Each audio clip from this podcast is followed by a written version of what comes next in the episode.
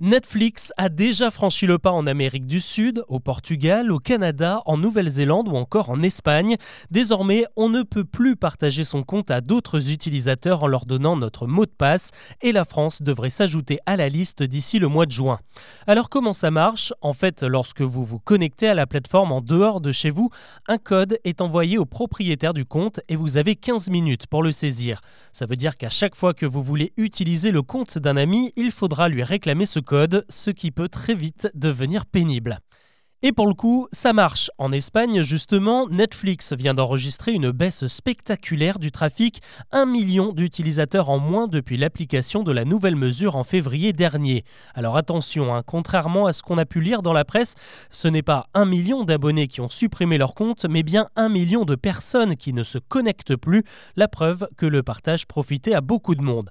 En tout cas, ça ne profitait certainement pas à Netflix. Selon une étude du cabinet Kantar, 100 millions de personnes dans le le monde utiliserait le compte d'un proche. L'abonnement mensuel coûte environ 13 euros. Le manque à gagner est donc énorme, 1,3 milliard d'euros par mois et jusqu'à 15 milliards par an.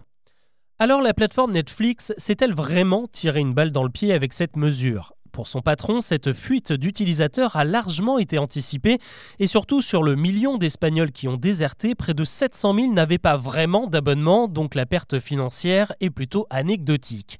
À côté de ça, la firme se monte plutôt confiante. L'argent, comme les fuyards, vont finir par revenir. Déjà parce qu'il reste possible de partager son compte, mais que l'option est payante, environ 6 euros à débourser par mois. Et parce que Netflix a déjà commencé à séduire les petits budgets avec sa formule essentielle avec elle propose des annonces commerciales diffusées au début et au milieu des programmes et elle coûte moitié moins cher que la formule standard à 13 euros.